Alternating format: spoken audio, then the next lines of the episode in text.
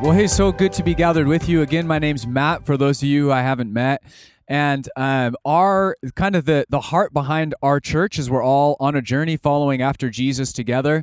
But really, our job as a leadership team, uh, it's not is, isn't to put on a good show.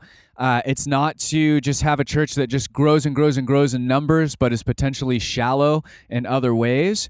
Uh, our calling as a leadership team, as a church, is to equip the saints. That's all of you guys uh, for the work of the ministry.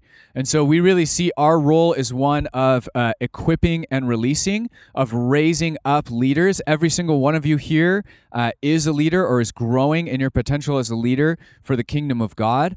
And our heart is just to raise up and release to raise up, to equip, to empower you to do what God's calling you to do, and then to release you into the world. Uh, for some of you, that's going to be leading small groups. For some of you, that's going to be planting new churches entirely. Uh, for some of you, it's it's going to look different for each person and your calling and the role that you play uh, in the kingdom. Uh, but God has a call on each one of your lives. And even as we were worshiping just now, I just had this sense that some of you are going to go on to lead really significant works for the kingdom. Um, disciple making movements where maybe it just starts with two people or three people or five people but but you're gathering people you're discipling others with your lives and and so, for some of you that's really going to just take off you're going to lead works that are um, bigger and and more far-reaching uh, than than what you see right here. So this is more than just you know 40 50 however many people gathered in a park. This is really a time of, of equipping we're a community that equips and releases. And if you think about it a year from now or two years from now my guess is that half the people here or more are going to be off somewhere else. You're going to be released out into other places uh, whether that's uh, you know working for the Union Gospel Mission. I was just talking with a few people this morning. Uh, leading leading works. Every single one of you can gather people in your home and lead a small group or what we'd call a, a micro church or a missional community or whatever language you put to it. Every single one of you is capable of that, and and it's going to be unique to you. But I think we really should be. Each one of you should be dreaming really big about. Hey, God, what are you calling me to? What kind of what do you want me to dream about for the sake of your kingdom? Because it's going to be way bigger than what you see right now. Uh, the the way I approach our community is this is just like a, a leadership development uh, opportunity. We raise up leaders, we're going to equip you, and we're going to release you to go out and do things that you wouldn't believe right now that God was going to do through you. So that's our heart as a leadership team, and and uh, hopefully that shows through in the things that we do. And even as we look ahead to the fall, I know summer is kind of a unique time. Everyone's kind of in and out doing different things. But certainly as we look ahead to the fall, we really want to see traction in multiplication and raising up new leaders and equipping you to do exactly what God has called you to do for the sake of his kingdom. But we want to dream big about those things. Uh, in the meantime, we are continuing in our series through the book of Galatians. We've been working through verse by verse, line by line. We're getting near the end of this amazing letter uh, that Paul has written that we've preserved for thousands of years. Uh, we are now in Galatians 6, verse 3. So if you have a Bible, feel free to grab one from the front if you don't have one. But if you have a Bible, go ahead and turn with me to Galatians 6, verse 3 uh, when for the first couple years of being a Christian, I didn't own a Bible, and when I finally got one, I had no idea where things were in the Bible. So if that's you, not a problem. Uh, there's a table of contents in the front. But Galatians 6, verse 3. Uh, Galatians has been an, an, amazing journey for us as Paul has spelled out with great clarity that our relationship to religious law and religious performance and legalism have all come to an end in Jesus. Jesus is the end of the law. We're no longer under the law. We no longer need the law as a way to God because Jesus comes to us as the way. Jesus says, I am the way. Um, and Paul explains that the law, religious law, never actually makes us righteous. It never actually imparts life to us. It was powerless to do that because humanity is, is in such a weakened state that adding the law um, only makes us weaker. We only we buckle under the pressure. It doesn't actually impart life. Uh, but in Christ, he says everything changes. Uh, in, in Christ, we have forgiveness of sin. We're released from everything past, present, and future. Uh, we, we find forgiveness. We find actually rebirth. uh, regeneration, adoption into the family of God. We are justified, Paul said earlier in Galatians, which means we are made righteous. We, we are declared righteous. We are found in Christ. And because Christ is righteous, now we have his righteousness as a gift. Now, now life is being imparted to us that would have been impossible under the law because we are being filled with the Spirit and we live by the Spirit. So we experience a whole new way of life that's completely separate from religious law, religious performance, legalism, all of that. We live by the Spirit. And as we studied a few weeks ago, Paul says, hey, if you're living that life, if you're being filled with the Spirit, you're actually going to bear the fruit of the Spirit. It, it just sort of happens as a result of living life intimately with God, from being filled with the Spirit, we almost accidentally begin to bear the fruit that we could never bear under the law. Uh, and now we are nearing the end of Paul's letter. So he's kind of made that big, grand, big picture argument. We're reaching the end of his letter. And if you're familiar with the New Testament or Paul's letters, uh, he's a brilliant thinker, he's a brilliant theologian. Uh, and, and he usually puts this big, grand, flowing argument in his letters, and then he gets to the end and he just like throws out all the stuff that didn't have a place in the rest of the letter. He's like, oh, and here's all the other things that have been on my mind. Consider these things as well. So we're getting into that part of the letter. Um, and if you were here last week, you remember we studied two verses on restoring people how we restore one another when we are caught in sin or fall into sin. He says, None of us is, is free from sin, none of us is perfect. But if a brother or sister is caught in something that's gripping them, then you who are full of the Spirit should go and restore that person gently. And that's what life looks like in the Spirit. This is what life looks like under grace. We look to restore each other gently. And then Paul says this in Galatians 6, verse 3 he says, If anyone thinks they are something when they are not, they deceive themselves. Each one should test their own actions. Then they can take pride in themselves alone, without comparing themselves to someone else, for each one should carry their own load. Nevertheless, the one who receives instruction in the word should share all good things with their instructor. Love that line. Uh, let's pray.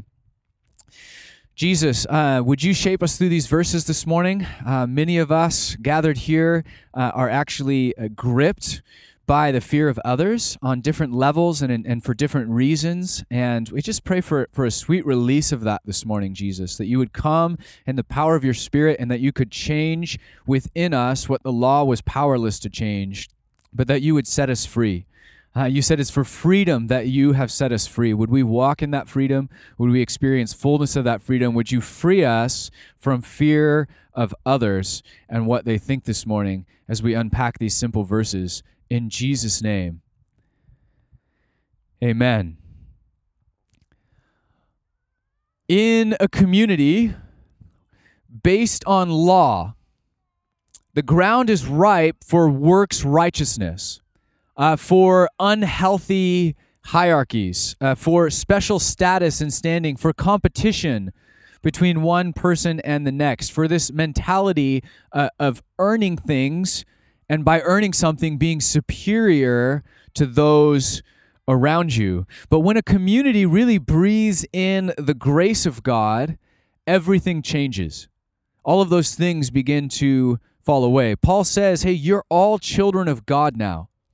You've all been uh, justified by the same grace, by the same sacrifice. There, there's a level playing field before the cross. Uh, there's no longer Jew and Gentile. That was an unhealthy hierarchy. They wanted to separate themselves. He said that's done. Paul says there's no longer male and female. In the ancient world, there was an unhealthy hierarchy there. They would even sit separately in the synagogues. He said there's, there's no more of that. Uh, there's no longer slave or free, which which is uh, shocking in the first century and and probably shocking in many places in the world today. We know from the history of our own nation the deep separation that existed between slave and free, and and in some ways, uh, decades later, a century later, we're still trying to overcome some of those separations. That's how deep those separations ran in our nation's history. We're still trying to figure out what it looks like to come together again to overcome the damage that's been done. But now Paul comes along and he says, Hey, Christ is the end of the law. He, he's the end of works righteousness. He's the end of all of the separations and hierarchies that you've created.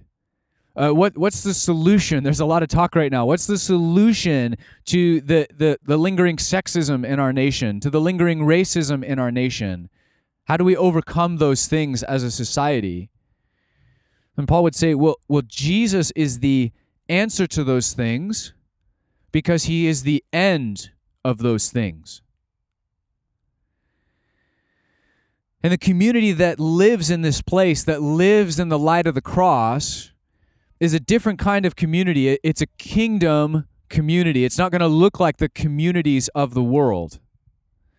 And one of the many things that is done away with in this new kingdom community, Paul says, is comparison.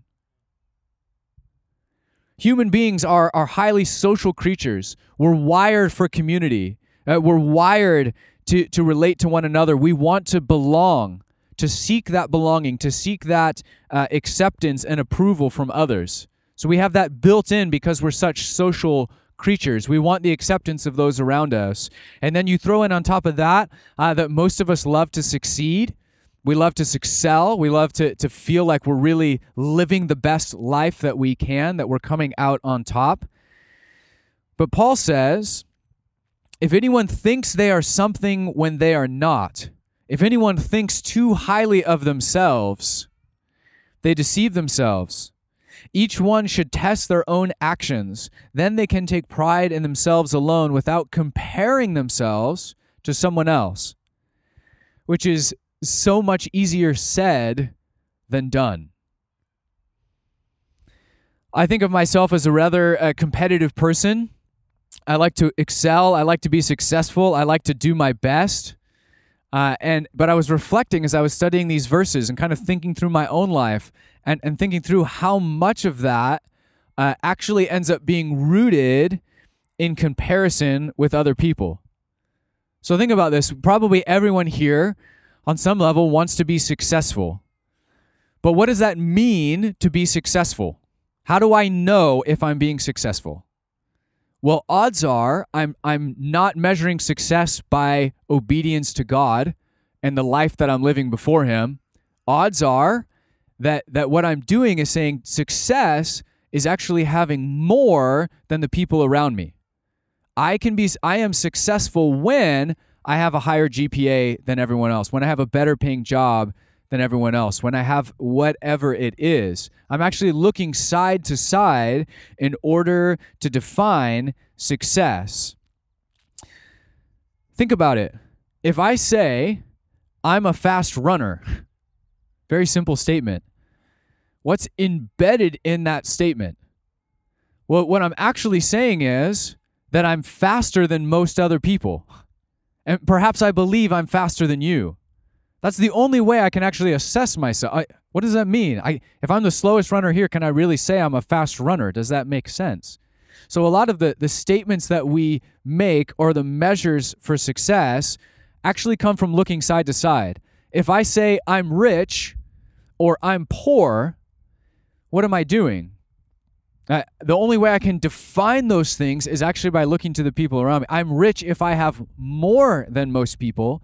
I'm poor if I have less than most people. And sadly, we can begin to run our entire lives through that lens. How do I know if I'm beautiful?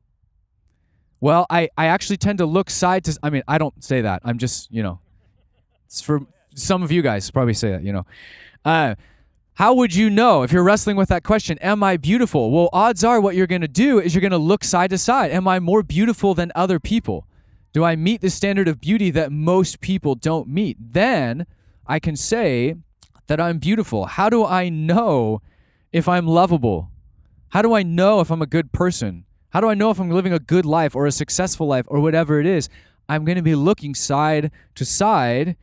We play the comparison game. But the problem is that the more we play the comparison game, the more we undermine kingdom community. The more we operate in pride and self righteousness on the one hand and insecurity on the other hand. And it's amazing how often we have the two of those at once. We get to experience those things, and, and we tend to do the things that we do. Even good things can be done for the wrong reasons because we're driven by this comparison to others. And Jesus talks about this in the Sermon on the Mount. These are some of his words. He says, Be careful not to practice your righteousness in front of others for the purpose of being seen by others. If you do, if that's why you're doing it, if you're just performing, you will have no reward from your Father in heaven. So when you give to the needy, don't announce it with trumpets to be honored by others.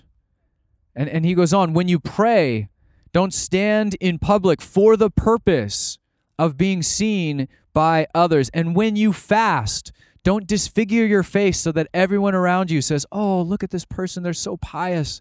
They're fasting. They must be in so much pain. No. He says, You give and you pray and you fast in secret before God alone. You live your life before God alone. And your heavenly Father will reward you for those things. Uh, Jesus knew full well the human tendency to do religious activities before others in order to gain status, in order to gain a leg up, in order to climb kind of the spiritual hierarchy, to pretend to be something that we aren't, to put on a show. That's actually the, the root of the word hypocrite. It's a play actor. You're putting on a show as we compare ourselves with one another. In fact, as I was writing the teaching, I, I had this uh, this odd flashback to a time when I was in Turkey, which is beautiful country, Middle Eastern, but kind of on the some European influence. Um, very Muslim country, uh, despite the European influence.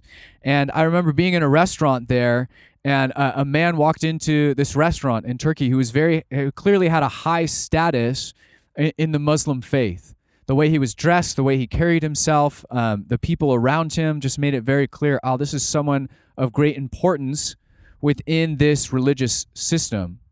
Um, and, and you could tell he just exuded this sense of, of, of pride, of, of superiority, of, of, of self righteousness, just the way that he carried himself. And there was two or three people with him and around him who were probably also important, but clearly not as important and you could just tell from the way he looked down on them and looked down on the other people in the restaurant and looked down on the people who were serving him in the restaurant that he really believed he was superior. He was just sort of leaking pride all, all over uh, all over the restaurant. It's just yeah, maybe vivid imagery. But he and and then to make matters worse, he began like singing out these like boisterous religious songs so that everyone would look at him. And he began speaking out in in he was in Arabic. I don't know what he was saying. I don't I don't speak Arabic. But but he just wanted to be like everyone look at me. Look how important I am. I have climbed the spiritual ladder and now I can compare myself with every other person superior superior superior. And it just it poisoned the atmosphere uh, of the entire restaurant and that's one tiny snapshot but but those things can happen very often in law based religions because so often they're they're works based you've earned something. You're climbing a spiritual ladder. And so you want to perform before God. You want to perform before others. You want to show your righteousness off uh, you, you kind of have this tendency to puff yourself up to inflate yourself to to try and be something that you're not as you compare yourself side to side. And Paul says, hey, all of that is done away with in Jesus. It's done, it's gone, it's it's dead. We have a completely new paradigm. And, and while I think we might have a hard time in our culture relating to rule based religion, a minority of you probably grew up that way, most of us probably didn't. So so the majority of us we might think, "Oh, rule-based religion, yeah, that's not that's not me. I wasn't raised that way." But I think a lot of our comparison shows up in our consumerism. And if we're honest, consumerism and, and kind of our, our shopping, consuming mentality, that kind of is becoming the new American religion. Uh, we actually are coming to define ourselves and our quality of life and our success based on what we own and based on what we consume. That's how I define my identity. That's how I understand who I am based on what I consume. And if we're honest, a lot of what we consume, a lot of what we buy is driven by comparison. Because that's what we see on Instagram, because that's the latest fashion that's going to change again in two weeks. Because the, the the marketing and the advertisements and i don't want to be out of style and i don't want to feel uh, left behind. And and what will they think of me if i don't? What if? What what if i'm what if i'm dressed in outdated clothes? What if i drive that car? What if i live in in that house what will others think uh, will, will i fall behind will i be accepted how will i stack up with everyone else. As we begin to peel back the layers, we can see wow, okay, a lot of what I say and do and buy is actually driven by comparison and wanting to impress others. Uh, we, we want to project an image to the world that is acceptable to the world. We want them to think highly of us. And Paul says, if anyone thinks they are something when they are not, they deceive themselves. He's saying you need to think clearly about yourselves, uh, about who you are, and each one should test their own actions. And, and this is key. We should be able to ask of anything that we do, of anything that we buy, why am I doing this? Why am I buying this? This is how we test our actions we question why am I doing this religious activity? Why am I praying this way, fasting this way, giving publicly for everyone to see? Why am I living in this house, driving this car, going for yet another round of clothes shopping or another cart full of stuff on Amazon? Uh, why am I posting this on social media? Why have I devoted my life to this career or achieving this GPA or landing this specific job that I want? Well, in too many cases, sadly, the answer to all of those questions comes down to comparison. In fact, we could ask ourselves as we learn to test our own actions, in Paul's words, we could ask ourselves, would I still do this if no one was ever going to know?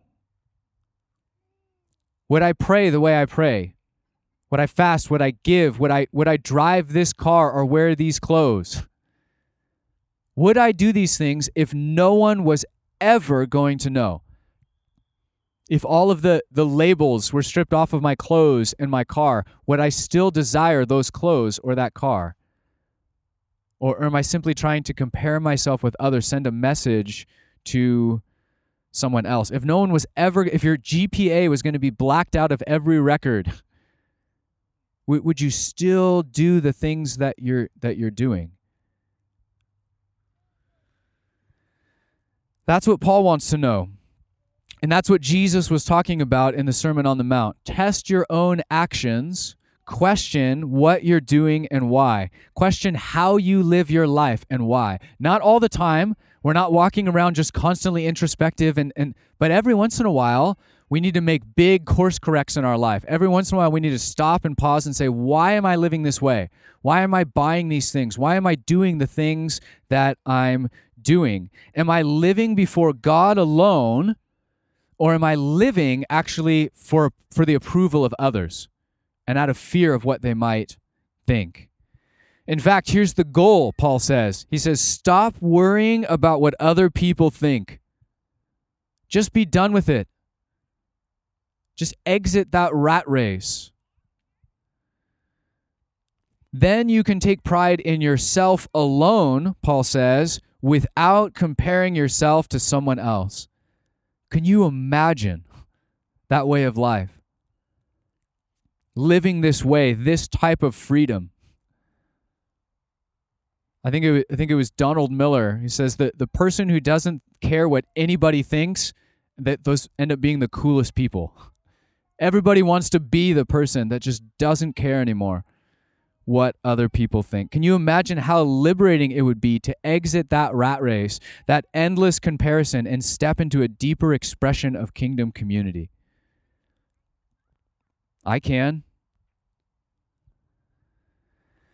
And yet, when I look at my own life, I can see the way in which I compare myself to others. Hey, what are they driving? What are they wearing? Hey, what's this is the worst for me. Hey, what's that pastor up to? what are they doing? How many books have they published? How many people are, are, are going to their church? How many churches have they planted? What's God doing over there? What kind of success in world by worldly standards do they have? Oh wow, that's a that wouldn't that be nice to have that?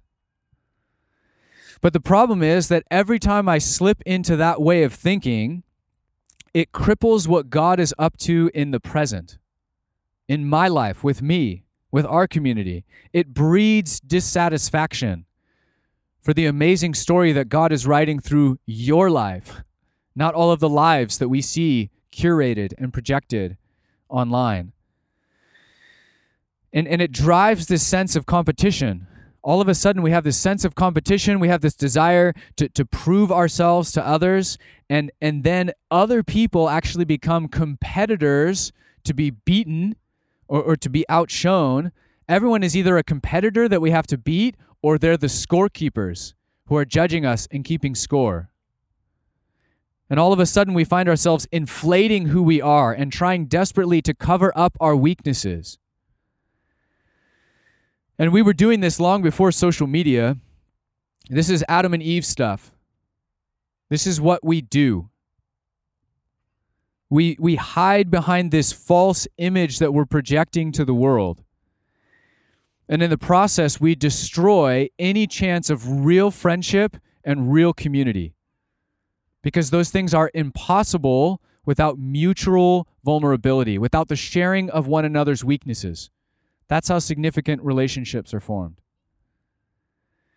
And yet, we tend to hold others at arm's length. We don't want anyone to see past the mask. We don't want anyone to see past the glittering image that we've projected online.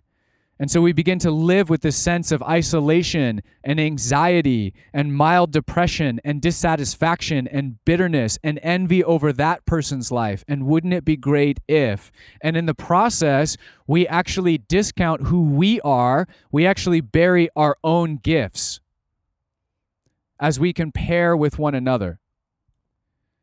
Why? Just comparison drives all of those things. And our actions actually become an expression of the fear that's within us rather than the inner freedom that we have in Christ. And Paul says, hey, think this through. Test your actions. Think about who you're living for. You're free from all of that stuff. You're loved. You're justified. You're accepted before God you are delighted in. You never have to pretend to be something that you're not. Ever. You're already declared righteous. You don't have to earn anything. You don't have to inflate yourself. You have nothing to hide. You have nothing to prove. You have no one to outcompete. And as a result, you're free. And if you're free, then your life is no longer a possession to be defended, it is a gift to be shared. This is life under grace. This is life in the Spirit. Walk in God's grace. Be exactly who you are. Share what you have and will engage in kingdom community together. Let's pray. Lord, we uh, come before you this morning and we uh, pray a common prayer, uh, but a but a scary prayer. And that's that we pray, Lord, that you would search our hearts this morning.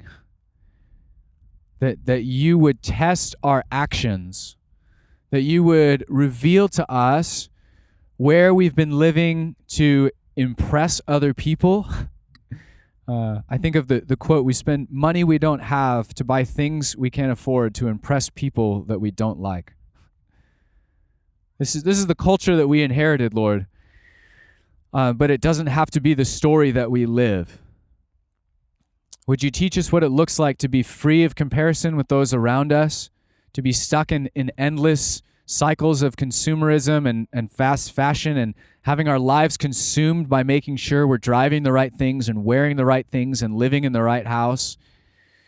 Lord, free us from all of that. There's a beauty in, in the simplicity of your inbreaking kingdom where we're just free, where it doesn't matter anymore uh, what the people around us think. Uh, and, and as a result, we actually be, end up becoming uh, people of influence because we're free. We're not governed by fear. God, I pray that our actions, that the things we say, that the things we do, that the things we buy, that our behavior in the church, that the way we share our gifts with one another in the body of Christ, I pray that everything would be defined by the inner freedom that you've won for us at the cross. And that and that none of it would be done out of fear, Lord. You say perfect love casts out fear. May we be a community that, that shows that to be true. And so we commit, Lord, right now to examine ourselves before you and in, in, the days ahead, for some of us in the weeks ahead. This will be a time for us to just examine our lives before you. Why am I buying those things? Why am I doing those things? Why am I filled with, with envy or bitterness or jealousy or whatever it is? God, free us. It's for freedom that Christ has set us free. Come and work now as we worship you in the power of your Spirit. Amen.